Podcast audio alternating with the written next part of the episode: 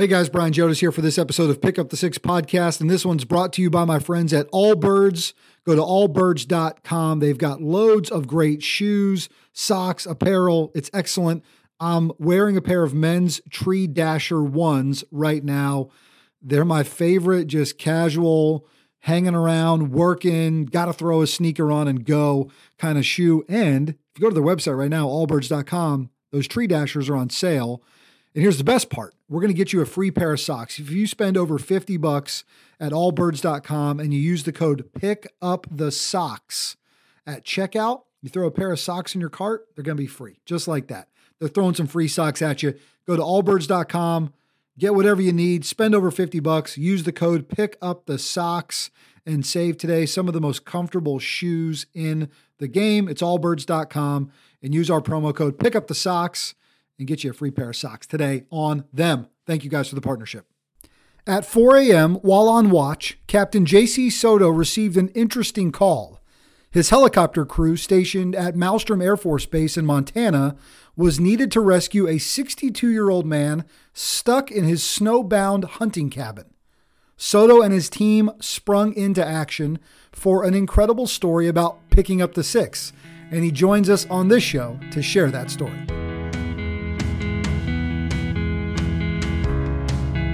Brian Jodis back once again for another episode of Pick Up the Six podcast, and I'm excited to have this one today. Captain J C Soto is going to join us, and he was part of a crew that quite literally picked somebody's six up. You had a guy that was struggling. Uh, winter weather came in in the Montana area, and these guys had to spring into action to help a civilian, and it's a bit of a different sort of military story. You know, you guys often think about, you know, our military members in uniform heading downrange and through wartime efforts for what they do, but there's so much that's involved in, in rescue missions. And in fact, we go all the way back, if you guys remembered, episode two of this podcast, where we talked to Lieutenant Colonel Jeff Spanky Peterson, who was part of an Air Force Reserve crew out of Arizona that ends up in Afghanistan during the global war on terror. And these guys, their biggest training was in sort of search and rescue. And they were tasked with, on that day, in a Pave Hawk helicopter, rescuing Marcus Luttrell, the lone survivor, during Operation Red, Wing- Red Wings. And so all the training that goes into the work that these men and women do, it gets put into different scenarios. So with that as the backdrop, Captain Soto, it's great to have you today. How are you? Thanks. Glad to be here. I'm doing good. How are you doing? I'm doing great. Thrilled to do this. You know, it's funny. Um, my dad, Air Force guy, uh, thirty-six years in the Air Force. My brother, major in the Space Force. So obviously big fan of what you guys are doing. But from time to time, he'll send me articles. And he mm-hmm. sent me an article from, uh, I think it was the Air Force website, man, A F dot mil. He's like, look at what these guys did. This is a pick up the six story. Going to help this sixty-two-year-old guy who was in some serious pain in a snowbound home. And I was like, he said, you should get him on the show. I said, you know, roger that, sir. Anytime the general tells me to do something, we tend right. to do it. Right? right. So, uh, so we, man, we, we reached out and we got connected to public affairs, and, and here we are to share the story. So I thought that was kind of funny the way it, it all works itself out. So when the, you know, when the, when the general says to do something, J C, you know, we, we hop to it. I feel it. I feel it. That's good, man. Hey, how'd you get in the Air Force? We're going to talk about your crew and right. helping that individual who's in need, but man, captain in the Air Force. Uh, I just love to know your story a little bit. Yeah, no, um, kind of a classic story. Um, uh, my grandfather served, and then my dad, they were both guardsmen, uh, in Arizona. That's where we're from. Um, and then I decided to break the mold a little bit, go active duty. Uh, and I went to Northern Arizona University, yeah. did R O T C there. Flagstaff, right? Oh yeah. Go Jacks. It's the best. Lumberjacks, uh, man. Yeah. Yeah. Oh yeah. It's gorgeous up there. Um, yeah. So went there, did R O T C there, commissioned out of there, uh, grabbed a pilot slot. Um, I did the class, they've kind of changed it a little bit. So I did the fixed wing training first, pilot yeah. training up at uh, Enid, Oklahoma, Vance Air Force Base. Yeah, man. Uh, spent and a couple I, years. I spent a couple years in Wichita Falls. Okay. Just yeah, outside yeah, yeah. of Shepherd Air Force Base, not too far from where you were in Oklahoma, but yeah. Uh, they actually, it's funny. I'd never seen a section line before. They're like, hey, you're going to get up in the air and it's going to look like patchwork, like quilts. And I'm like, what? Okay. And I remember, I'll never forget, like first time you're so busy, right? You're running a checklist. You're trying to talk and fly. And I'm, I remember like looking out of the cockpit, and then like it literally for miles and miles and miles, it looked like quilt work. Does that part of the country with all the different farms and the section? That's right. And then it's a little funny. Bit of gray, a little bit of green, a little bit of brown, a right. little bit of, yeah. yeah. Use it to navigate too. You're like, okay, you got to go a couple miles. You can count the lines, but um, yeah. way different from Arizona, right? Grew up and raised in Arizona. So uh, different part of the country for sure. Kind of a, a shock. Um, but yeah, so after T sixes, I, I elected to go rotors. So um, it kind of branches off and you go down to Fort Rucker, Alabama.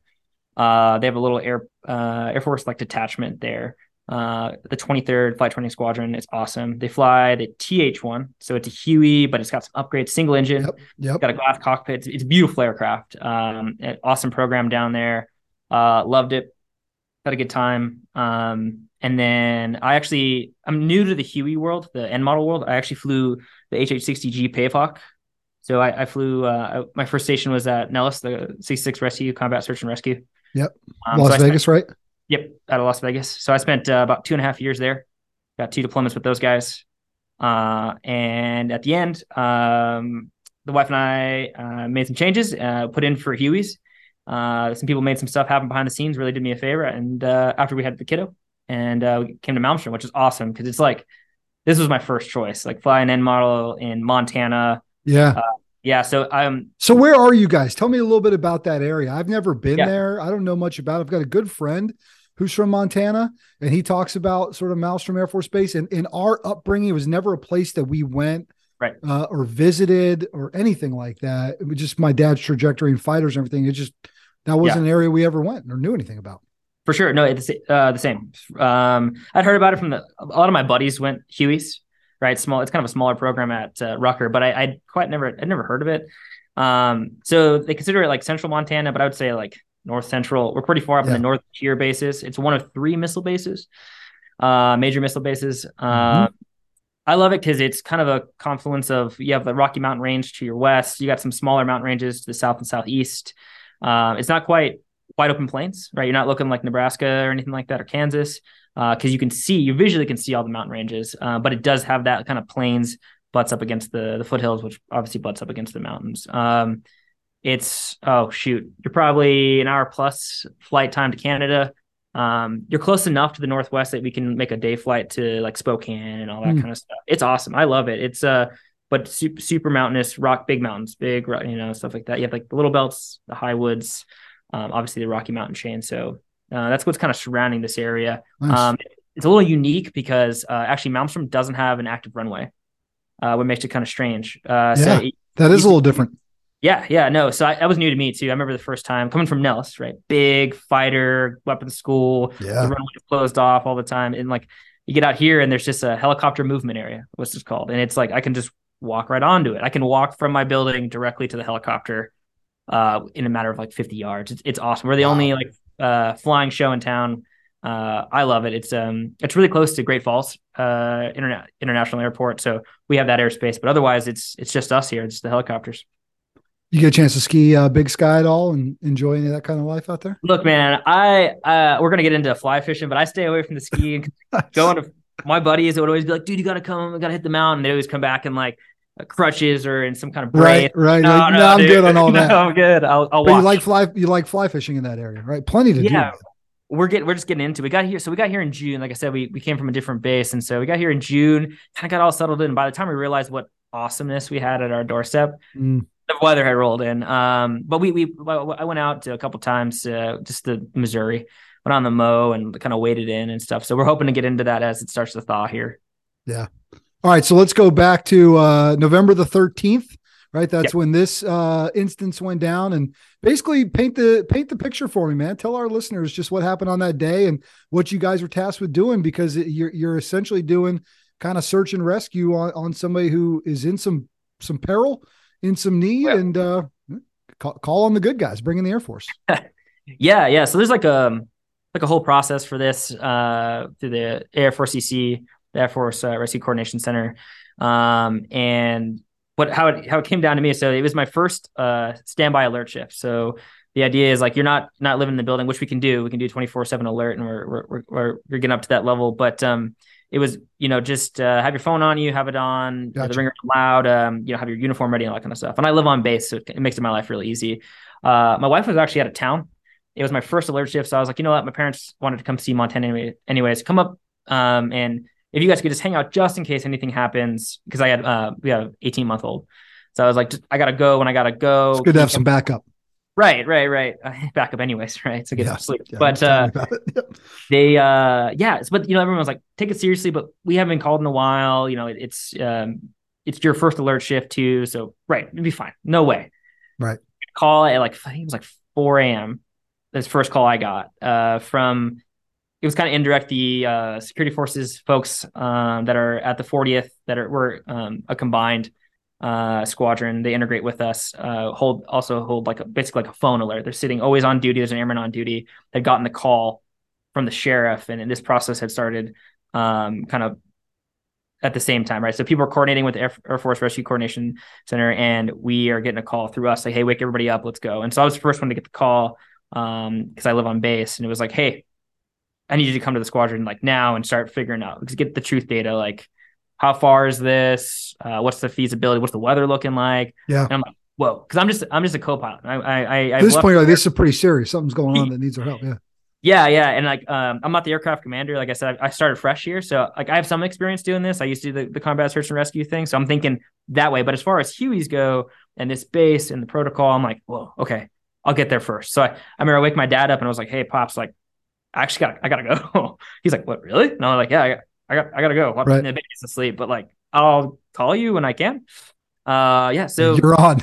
You're on. Yeah, yeah. I got, I got a call. It's like, hey, older gentleman stuck back in a pretty rural part of uh, Montana. Uh, I didn't even know what that meant. Like north, south, how far? What's like? What's distress mean? Like so. Uh, got into the squadron, and I beat everybody there because I live on base, and so um, they had already been called, so they're coming in, and I started checking the weather, checking to make sure everyone was like legal to go, the go no go items. Just yeah, out. Sure. Just trying to do like the basic, keep my world really small, uh, and be like, okay, like what, what do I know how to do, and what, what can I knock off? And at the time, the weather looked okay. Uh, maintenance already arrived, and we started that process, and we were waiting for the go ahead. So make sure the commander knew what exactly was going on, and the A F R C C had could assign a mission number to us, because we can't launch unless we have that number, because there's a lot of levels between us and a rescue. You know, the, you have. Uh, all the local, like the sheriff's department, can they get there by land, like by the ground? And then after that, there's like some local um, third party companies that actually get involved, yeah. search and rescue companies that get involved in this. And if they can't go, it, it comes to us, right? So, so how does it get elevated to you guys? Then is that sort of the chain of w- in which it's got it? Like they call, does did the guy call nine one one? They go to so, the sheriff, then it goes to somebody else, and they're like, we got to send the big guns in. No, yeah, it's exactly it, it's kind of like that, right? So you got to make sure we uh we're using the right resources, and so sure. apparently, th- and this was this is what I was told. He he called nine one one. He's like, hey, I got this kind of pain. Uh, apparently, he was post surgery, like two weeks. I don't know. I don't know if it was like a heart surgery or whatever, but serious enough to call nine one one. Was like, I can't get a uh, any kind of ambulance back there, so call the sheriff. Starts coordinating with the sheriff, just like directly on cell his cell phone. He's back up in this cabin, this hunting cabin. Sheriff's like, I can't even get back there. He's like, I might be able to get my snowmobiles in a couple hours. So wow. This guy, poor guy, had sat for hours by the time we got called, trying to get. And then so like, right, we'll call Mercy Flight, which is based out of Great Falls. Yep, same uh, idea, right? Send an emergency helicopter to go get him. Send a helicopter, yeah. And I, I don't know, I didn't get all, all the details, but there's two things there. Mercy Flight doesn't have a hoist, and uh, so they can't get in to the trees if, if necessary, or like those restricted areas to get into. And two, they they were out of the the question the fight really early, and I don't know if it was like a crew issue, a weather issue, but we were just told Mercy Flight's not in. Yeah. And so then they try to look around for like local sheriffs with air assets, you know, maybe a weird one-off Department of Homeland. Are they in the area? Are they operating? And all those were no, right? So we're hitting all the wickets of like, nope, nope, nope. Okay, contact A F R C C. We know we have this rotary wing asset with a hoist. Um, send it up to them. They'll run their checklist. They'll run through their chain of command. They'll talk to our chain of command. And then if it's a go, they give us a mission number. That also kind of pays for it, right? Make sure like, it's yeah, yeah, sure. Like I mean, it's a lot of moving parts, asset. man. Yeah, yeah. You're talking about, you're talking about big deal government assets, right? You yeah. Got to make sure everything's in line, right? Right. You, you want to just go save this guy, I'm sure, as fast as you can, but there's just a lot of sort of checks and balance, right? Sure that nobody goes rogue, honestly, in an instant yeah. like that, which is what you don't want to do. Hey, what's, I want to talk about sort of the actual logistics of going to get him and like mm-hmm. what the crew does and all that. What are weather conditions like on this day? Why was it so bad?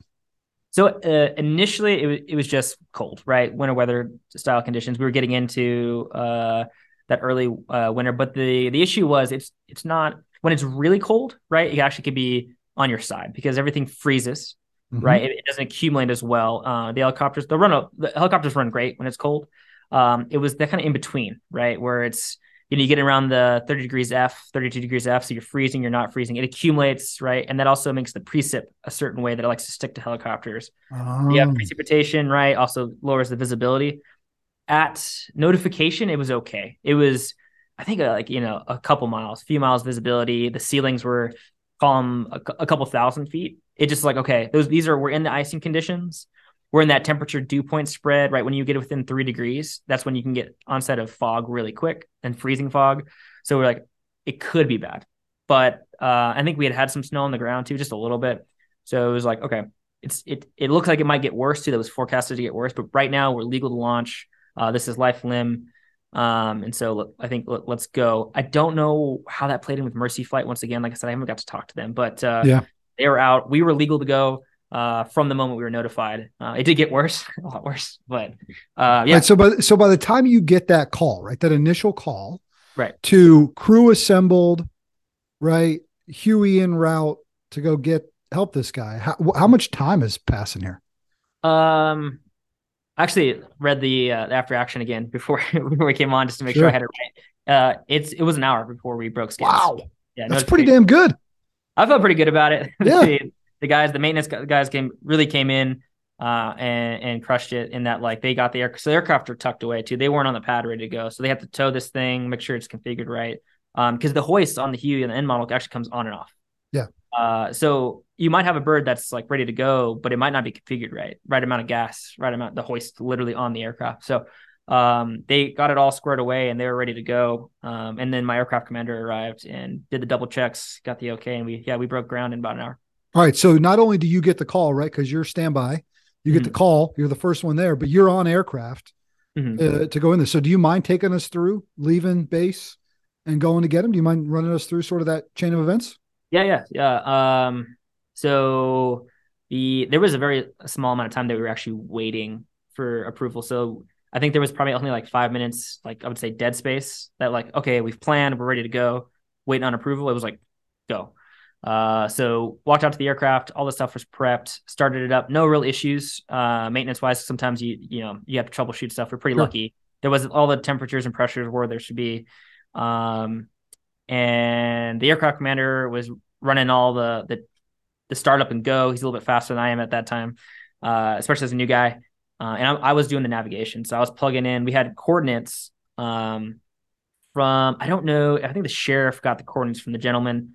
Kind of literally doing Google Maps kind of stuff because this guy, yeah, yeah, it was a weird mixture of like it was back tucked into these foothills like a bowl, if you can imagine, and people lived all around it. So, but it, you couldn't get in and out. Like the, it formed like a small mountain pass that they had completely snowed in, and so the sheriff was familiar with this gentleman and where this cabin was, so he dropped us some points on Google Maps, and I was taking that and putting it on our uh, E F B, which is it's an iPad uh, with uh, flight um, software on there. Plug it in there and then plug it in the actual aircraft as a, as a Garmin G P S. So I was heads down doing that while he's flying out. Um, How many South people Hall, in the crew? How many with you? Um, oh, that's another thing. So we, we had pilot, co-pilot, uh, the two flight engineers on each side, and then a flight doc. So we got the flight doc in pretty quick gotcha. too. Uh, that's a whole nother process, calling them up. Like they always have somebody on standby. Sure. So call the flight doc, they come in. The guy had actually just been hunting earlier that like in the weekend. Uh, and so he had like, he like came running in with all his hunting gear and like was changing out real quick. And right. uh, yeah, I think he had actually just shot an elk or something. I don't nice. know. I can't remember. I, hope, whatever, I sure hope he was able to, I sure hope he was yeah. able to get it. Whatever was legal for that, that, that time yeah, yeah, he, yeah. he had just, he just, uh, so he was actually on the mindset of being out in the field. He was ready to go. Uh, but yeah, so we, we got everybody loaded up, uh, with the possibility we were configured to, think we might have to get down into the trees. So mm. we had a Stokes litter. It, it looks like you've probably seen them on online. It's it's a litter that you can lower down via the yep. uh, the hoist. Yep. Uh, but we were quite. I was trying to zoom in on the satellite imagery and see exactly where this guy was. Um, and there were spaces in the trees, and I was like, I don't know. I have to get oversight overhead to see if it was big enough to put a helicopter in between. It just makes your life easier. You go. You can, you're talking about trying to land. Yeah, I, I wanted. I was thinking, let's just land if we yeah. can. As well as this guy, especially I don't know his exact condition. Right, we just heard chest and you know stomach pain. The doc's trying to like do the Grey's Anatomy, figure it out thing. Like, what does that actually mean? Right, you know, sure, like sure. what is this guy's actual condition? I don't want to have to hoist him if we don't have to. Right. Yeah. And the aircraft commander more trauma. Yeah. Oh yeah. Oh yeah. The aircraft commander was thinking the same thing. So um, flew up there and it was uh, it was like twilight. So we launched basically under night conditions. We had M V Gs on, uh, yep. but by the time it was only twenty, twenty minutes in route to, by the time we showed up on scene, we already had our M V Gs up. Yep. Um, so those are, those are night vision goggles. Right. right? Yeah. Sorry. Yeah. The, no worries, uh, it's all good. I got you. It was a, it was pretty bright by the time we, we got up, and then, but in route, we just, we flipped them up because it was, yep. it was easy to see. You could uh, clearly see all the, so you guys remember back, like, sorry, not to interrupt, but I, I go back to that episode with uh, Spanky Peterson, and the reason why they sent that Air Force Reserve crew in to go rescue this incredibly high asset, right, in in uh, Marcus Luttrell, right, during Red Wings, is that that crew had trained up on night vision goggles and had more M V G training time, their reserve crew, than even some active duty crews at the time, because they were just doing so much of it and they were so prepared to do it. And that's why it's like, well, why'd they send this ragtag group of six dudes in reserve crew? It was like, because they were the ones that were ready to go. They had they'd just as much training time, Spanky said, if not more, on those M V Gs. So anyways, it's kind of a cool story. No, for sure. Yeah. They, uh, we, we, we train, uh, you, you, you gotta keep currencies and keep a, sure. a kind of experience up. And so we had a, a lot of familiarity um, with the area. So my aircraft commander, he's very familiar. Like he almost, I was like, hey, I think this is where we're going, near Dearborn. He's like, yep, been been out that way. It was nice. Just outside the the missile complex. So there's like an imaginary uh, line, if you will, around the entire, our, our part of Montana that it makes up our complex for the three forty-fourth Missile Wing. Um, and so this guy had actually j- just outside of it. Um, mm. And he was twenty minutes southwest near the Dearborn. It was like, we followed the Missouri down south, and then we kind of hopped, yeah, further west. Flight into, time from base to go get them. Yeah, twenty, twenty-five, twenty to twenty-five minutes. Yeah. twenty-five minutes, nice. Yeah, not not too bad, actually. All right, so once you get down there, right, and you sort of get overhead, do you guys realize we can land, we can go down and get them? What what happens then? So this is a weird part. So uh, no matter what you're going to do, you want to do like a high and low reconnaissance to prepare a site, right? So it's unprepared landing site. We're not going to a helipad. Um You got to analyze your winds, like what's my power here, like power condition. So the flight engineers will help you with that. They'll they'll run the numbers per the technical orders and make sure uh, per the conditions, the temperature and all that, and the uh, altitude where you're flying, uh, what your power will be at. What do you have to pull in your left hand? Uh, like you have one hundred percent available, but uh, you know, to do a five foot hover, it's going to take eighty percent of that power, or or whatever, you know, whatever the conditions may be. Um, and then what hazards are in the area, right? Uh, so you're running this in your mind. So Uh, we get overhead and we do a couple circles, and we don't exactly have his cabin. There's a bunch of little cabins dotted all around the area. Like I said, it was down in a bowl. Mm-hmm. Uh, and so there's like a road down there. And so we kind of looked into it. It, it snowed enough that we were concerned about a whiteout, very similar yeah, to the, sure. talk about brownout approaches. Yeah. Uh, actually, the whiteout, whiteout's pretty, pretty horrendous. Um, I, I'd only experienced brownout. So uh, I was new enough that I really hadn't got a good whiteout approach. So we were kind of concerned about that. And um, we shot an approach initially just to get on the ground, conserve some fuel, and uh, maybe start looking. We we shot an approach to the center of the bowl. There was like a, a road that was pretty cleared off. We shot near that, um, came into a high hover, kind of blew out the snow and landed. Uh, and then rolled both uh, engines to idle, conserve some fuel, and started talking like, oh man, like there's not a clear cut. Like, oh, it's the red cabin. It's right there. Right. It wasn't like that. And funny enough, you guys, do you have comms up with him? Like, is anybody talking to him? So uh, not with him. It was indirect. So we were talking to the sheriff. Uh, we right. have a, pre-coordinated frequencies to uh, speak with the sheriff, search and rescue. Uh, so we were talking to him and texting him on the way out there, which is kind of cool thing, you know, here stateside, that you like, you know, go out like called like yeah. you know, button six or whatever, like you go out your uh, your cell phone, talk to that's the, pretty sweet uh, the sheriff, and we were, we also had the radios with him, and the sheriff was still like, having trouble getting his snowmobiles uh, in position and stuff. So it was up to us because we were we were ready to, you know, if they can uh, affect the rescue with local assets at any point, we were just going to turn back, sure. you know. Um, because uh, there's a certain amount of risk, right? Flying in a helicopter, no matter what. And we want to mitigate that. Um, and so he's like, hey, I still can't get back there. We committed. And he was like, yeah, he was trying to get, talk us on to the side of the mountain, which he was on, a small hunting cabin. But we couldn't, like, we were doing a couple passes. We're flying it. I flew a little bit. And then the aircraft commander flew, just looking out. They, both flight engineers and the doc were like looking for a hunting cabin. It's Montana. It's rural Montana. And there's people all around. So we land. Kind of, all right. We're like, we're going to offload our doc and our flight engineer and have him walk in the direction in which up the mountain, we, we think we saw a cabin that matches the description, right? We have this rough description of what, where and when, or where and what it looks like. Uh, funny enough, this gentleman pulls up in this like Ford, and he's like in pajamas, and he gets out and he just starts walking toward the helicopter. We're like, oh, okay. Hey, go grab him. Go grab that guy. Yeah. Like, is that our, that's probably our guy. well, we're like, is this our guy? Like, what's going on? Turns out he's the landowner. He's like, oh, hey. And, and I don't know what the guy, I cannot remember the gentleman's name, but he's like, oh, Jeff lives up that way. And we're like, right. what? what? What do you mean? He's like, yeah, you know, he's an older gentleman. He described the guy. He's like in his sixties. Yeah, I haven't heard or something. That's our I'm guy like, then, yeah. I'm like, that's our guy. Uh, he's like, I think he's back up that way. Um, and so he kind of points. And so our poor flight doc and flight engineer just start walking. And they end up walking a mile and a half in the snow. I was, to, was going to say, how far are you guys from the L? You're you're made yeah. up L Z, right? To where yep. you got to go find this guy. Yeah, yeah, yeah. No, he, uh, it was like a, something that your parents would say, like uphill in the snow. Like these poor guys sure. are walking up the hill. And eventually, like one of the, the locals, they were having, so they, they could move about this bowl, right? You can move it. Freedom of movement was no problem, but you just couldn't get out via mm-hmm. land, right? And yeah. so, because at one point, the aircraft commander and I looked at each other like, hey, what are we doing here? Like, should we just see if they can get the ambulance in, like, and it was, it turned out it was like, it was, you couldn't, the roads were bad. You couldn't get out. Yeah. So all of their assessment was pretty accurate. You guys were the only way in and out. Yeah. It was kind of, it was kind of a funny situation. Right. And the weather's still kind of good here. Like it's bright out. The ceilings are high enough that we're comfortable. We're like, okay, cool. We'll, we'll figure this out. We offload the dock. We had, we had a, uh, an L M R, land mobile radio, to the dock and the flight engineer. So we, once we got back up in the air, we start circling again. We could talk to them. Hey, like, where oh, you to going? Get a little bit closer to them. Right. So you guys right, right. pick them up. Yep. And that, and that's exactly what happened. And so they um, end up, more locals come out and like, oh, I know exactly where he's at. And it turns out to be a very tiny, tiny cabin. It's, it's like a, more of like a, a, sh- a shack, right? This guy kind of used, I think, for hunting, right? So mm-hmm. um, we, we, once we find out the site, we start to, once again, do the high and low reconnaissance. And we find out that we don't have to do a hover. It's going to be able to get to the site, but it's pretty tight. We could just fit the Huey in the, this, uh, this clearing in the trees. Um, and so the aircraft commander elected to take it and fly it himself, uh, which I wasn't too upset about. Like I said, roughly new guy. Like I didn't want to damage an aircraft first, first search and rescue out, out the gate. Sure. So, uh, yep, shot an approach, and it was basically to about a fifty foot hover above the trees. And then we just elevated down straight into the zone. Um, once again, kind of worried about wideout, uh, but we used the, you can use a higher hover technique to blow the snow out, at least the loose stuff. And then you just get a good reference, a vertical reference, and bring it all the way to the ground. Yeah. And you're not like, you're not having to like rush down there, right? Like obviously you want to get him and get him out of there safely, but right. it's not like we got to get down there now, you know? So you've right. got some time, I guess, to yeah. mitigate some of those potential problems.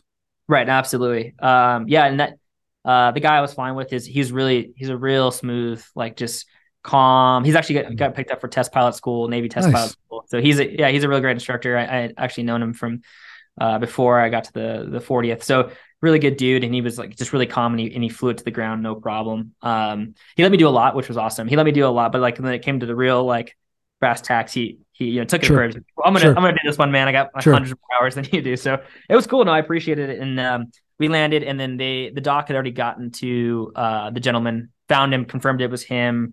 Uh, had, and they had, another thing is they had offloaded the Stokes litter, and they had been carrying this thing up and down the hill. Oh, jeez. These guys yeah, were working it. uh, yeah. And so we're in the zone. Um, they get the guy, and they only have to move him, I don't know, two hundred yards from his cabin. Uh, some local people actually had come up and drove him up and, and helped actually carry the guy down. I think I have a picture somewhere mm-hmm. of these guys carrying him down in the litter, uh, older gentleman for sure. And uh, kind of a bigger guy though. So I'm glad they, they came down to help. And They they loaded him on the aircraft. We got everybody buttoned up.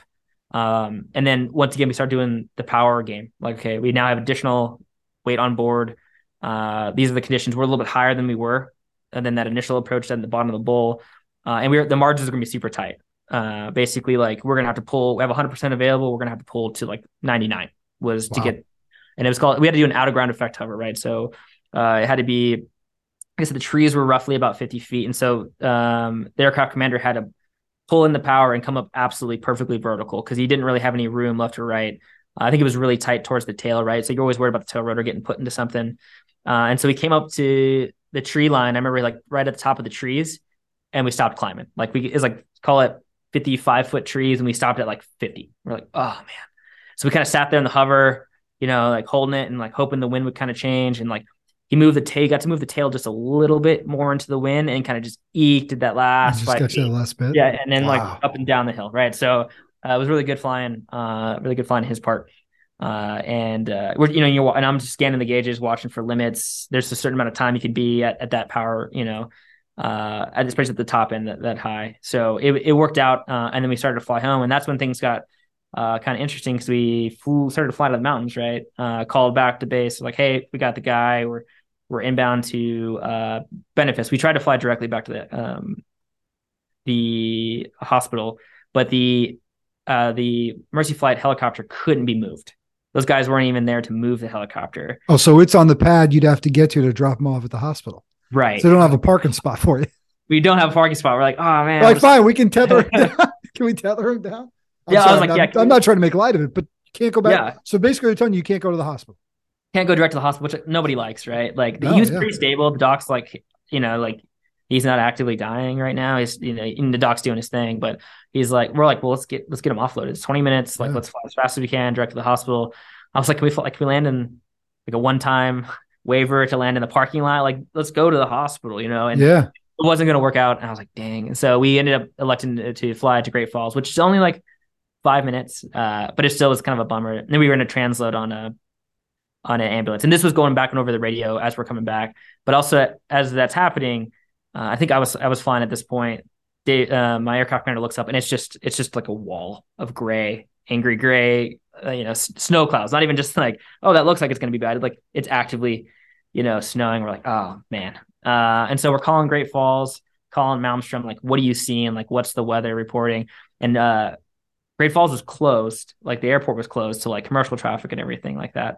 And so the the minimums had dropped to a point in which we're we're starting to talk about, like, okay, are we, like, where are we going to go to make it legal, even make sense? Like, you know, sure. we got our rules, but also like what makes sense, what's safe. We're like, and it, like, we were like looking at our gas and seeing where we could divert to, and it was good enough to proceed. So we went under, under special V F R rules. Um, so it got down to about a half mile visibility, uh, and the ceilings got pretty low um, on us, right down to about where our minimums are for our helicopter, right? So we're about, you know, five hundred feet off the ground, about a half mile uh, viz, and we're just trying to get back to Great Falls. Um, and we know, like, we're very familiar with the obstacle, so we're on the map, right? As I'm flying, my aircraft commander is on the map looking at the known towers, the known wires, right? Kind of like, okay, this path is good, like, continue. Uh, and we're constantly talking to ourselves, like, okay, I'm, you know, I'm still... I can still see on this side. What about your side? He's like, no, don't make, don't turn any more to the right. Like, continue this path uh, you're on, because if you go more to the right, we're gonna, we're gonna pop into the, you know, the, the I F R conditions, the clouds, and that's, that's no good for anybody on board. We're capable, but like I said, the icing threat was there. Uh, mm-hmm. It's really tough to fly, and you know, we don't need to add any more complications. Um, so, fingers crossed, we we made it back um, to Great Falls, and as we got into like the actual airport aerodrome itself, we, it was relatively clear just right over the airport. I'm talking like I could see the end of their runway, which was nice. And so we we uh came back around, shot the approach, and that was my first true wide out, like, to an airfield, which is actually worse than a like an unprepared landing zone, because there's no like trees or bushes to use. It's like concrete. Yeah, and no reference point, right? No reference point, six inches of fresh powder, right? And it was like, oh man. So it was it was pretty horrendous. Uh, and once again, I, I said, like, I, I was trying to fly it like I flew my last helicopter, and like they're just completely different styles of ro- approaches. So Dave, uh, the aircraft commander, as an as an instructor, was trying to like talk me through it and instruct me on like, hey, like, I know you're used to this, but do X and all that kind of stuff. But we we made it to the ground, and then the funny thing was, I was like, cool, we're we're good, right? Like, awesome, like we just made it. He's like, you got a taxi now, and in the Huey, you air taxi. So you got to get back up and then like yeah, blow the cloud the whole way. So like the flight's never over. You're flying the whole time, right? So I'm like, I'm this massive wide out cloud just on a taxi to the ambulance, because we were in a transload in the ambulance, right? And so uh, I was like, oh man, it never ends. Like, it doesn't stop. Like, we made it here, like, woohoo, like, we survived. And then it's like, oh wait, I got a taxi, another one hundred yards in like complete wide out conditions. Uh, so yeah, we once we got there, uh, they were ready for us. They, the ambulance was already there, uh, thank goodness. And so they transloaded him, no problem. Uh, and got back, and then so I was like, cool, we're good to go, like, we're ready to shut down, like. And then uh, my aircraft commander's like, no man, it's still legal enough to go, let's go get this aircraft back to the back to base so it can hold the alert and be ready to go. So we I got I was on I was on the aircraft I was on the sticks, and he's like, all right, let's go. We took off and flew back to Mountain, which is like a five minute flight. It's not it's not bad, and there's lots of references in the city that you can fly back to. And Uh, but then I had to come back and shoot another wideout approach to a helipad, which was another like six inches. This is a big, this a big day for you. I was like, oh man, like, as far as not doing wideout, I I picked a day to get real, like my training day for sure. Yeah. But uh, so, but you guys got him off, right? They get him to the yep. ambulance, and sort of at that point, all right, we've done our part. We head home. from that yeah. call. I'm just interested, and you might not know. I think you probably do, but from that call at four a.m. to you now have got him to the ambulance. Mm-hmm. How much time? How much time are we talking about here? So I don't, I don't know. I guess I could do it math backwards, but I, I heard total from his initial nine one one call, it was twelve hours. Like wow. he was, he was in a bad way for like twelve hours. Um, which is, it's rough. It was like some, at some point during the night, he feels bad enough to call yeah. and yeah. then like goes to the sheriff, and obviously it starts coming. By the time he was picked up and like brought to Benefis, about twelve hours. Wow. Incredible. All right. So you guys get back to Malmstrom and your sort of mission complete at that point. By the time you get back, you've now navigated yourself through a pair of whiteouts. So you put those on the, the learning, yeah. learning report card, which is pretty incredible. You said your sure. wife was gone that weekend, right? So that's why she you was. Yeah, she was. was like, how's work going? Yeah, no, it was funny. She had, she texted me. Uh, I was like, said something about where she was at, right? I think she's back in Phoenix where we're from. And she was like, oh, this. And I was like, oh, me too. And I sent her a picture of like the zone we were waiting in while we were like kind of figuring out where is this guy. She's like, oh, laugh, thinking like I sent a picture of like something about the office. Like, oh, this right. at the office. Sure. And she's like, wait, wait, are you at work right now? I was like, yeah, I'm at work. Oh, yeah. You know? Yeah. Or debrief. She's like, are you serious? I was like, yes, we got called. She knew I was on alert, but she's sure. like, oh, no way you get called. So, yeah. It happened. So to get to get to go out on this one, J C, and just be a part of something like this and just see all the moving parts that could go into it, right? And I even think about, you know, uh, your aircraft commander just talking you through so many parts of that. It's got to be a bit of a, uh, it's a powerful day, man, to be a part of something like that. So just your sure. personal thoughts on just when you look back on it, and and look, it could have been way worse, and but everything kind of, even with all those hiccups, worked out. You're able to get that guy the care he needed. So just your thoughts kind of looking back on it. It was, uh, it was crazy. Uh, you know, it was really, um, it's not a great descriptor. It was, it was really surreal. Right. So like I yeah. said, like, I spent like two and a half years, um, you know, training up and, and doing, trying to do that uh, combat search and rescue mission. And, you know, obviously their motto is that others may live, you know, and, um, I, I deployed to, uh, H C I A in support of the, uh, the withdrawal. Um, and we, I didn't get to do, uh, any kind of rescue there. I didn't really get to, uh, I only played a very small part. I, I left kind of early to see my daughter, um, get my first child be, be born. So, you know, that, that was kind of hanging with me. I'm like, man, you know, I wish I could have helped more people, you know, all during all that chaos in August and, mm. uh, it, at, at, in Kabul, you know? And yeah. so that was kind of, it was kind of with me for sure. And, uh, getting here has been a fresh start. And then immediately right out the door to get to, um, to get to help somebody and like the community and, um, and it, you know, a lot lower threat, but it really like, it helped me like kind of put everything in perspective. It's something small, yeah. but we have to help this guy, you know, who knows if the, you know, the sheriff could have got to him in, in time. And I, I don't know his medical status, and it could have got a lot worse. Right. And so I felt, um, really blessed for that to happen. Uh, and then also talk about like world-class, world-class, like just training, like with, with our, my aircraft commander and then like his, with his experience and stuff, just talking me through it, like live as we're doing it, you know, I'm never going to get better experience, and I hopefully can pass that yeah. down the way. Right. And have that in my hip pocket. And like, all right, man, like here's a, if we get in a similar situation, I can use my experience now. Uh, that you know, that my aircraft commander walked me through, and just like life circumstance. So uh, it was really surreal, and and uh, and sometimes it, it was crazy. I'm like, I can't believe that happened already. I was, you know, I only got here in June, and like here we are doing doing the thing. So yeah, yeah. Maybe it's not as adventurous the rest of the way. I mean, yeah, I know. That's what guys say. They're like, ah. I hear you though, man. You know, you think back to that summer, and just you know, and, and maybe I wonder if your mindset was like, we're going to Afghanistan. I'm going. We're going to go save a bunch of people. Like, let's go save some of these folks right. from this terrible thing. And then that doesn't come into fruition. And I could understand why you'd be feeling like, man, I just wanted to do do some good. And, but to get this chance, the Lord works in mysterious ways, man. No consequences or no no coincidences. That's for. That's for sure the way it kind of works out. Yeah, I, I feel really lucky too, because I, I got the not the best of both worlds, but I, I you know, it's an interesting dynamic that uh, so I the um the, I can't say enough good things about the folks that I went with. Yeah. Um, they actually ended up doing some some uh, some stuff there, helping some people, not really the helicopter way, but they helped some folks there. The the rescue unit that went. Uh, I left early, and they got me out just so I could see uh, my daughter.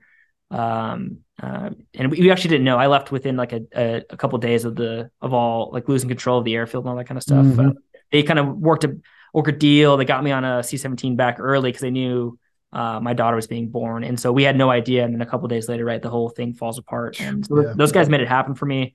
Um, and so I got to be a part of it, a little smart, small part of it, but those guys helped some people. I got to see my daughter be born, and then I get here, which is awesome. I love Malmstrom. I love the flying. And then I get to almost immediately uh, after I become uh, combat mission ready, you know, get uh, get through my initial training here, be a part of something small like this. It was it was, it was cool. It's a really cool yeah. way.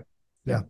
Great work, man. It it really is an incredible story of picking up the six. And when we saw it, we're like, yeah, we got to talk about that on these airwaves. He's Captain J C. Soto. Before we go, uh, I got a few texts, but you got to tell me everything you know about spy balloons. I'm kidding. I'm kidding. I'm kidding. I'll get you. Uh, that, I'll get us all in trouble. We don't have to, my public affairs specialist. Yes, uh, no, we don't have to do that. It's all good, man. Grateful for the time. Great storytelling, man. Really good. And uh, and just thankful for all you've done on behalf of our nation, what what you've been asked to do, and what you'll continue doing. Just fun talking to you today. Well, it was great talking to you. Thanks for thanks for having me. He's Captain J C. Soto. I'm Brian Jodis. That's been this episode of Pick Up the Six Podcast.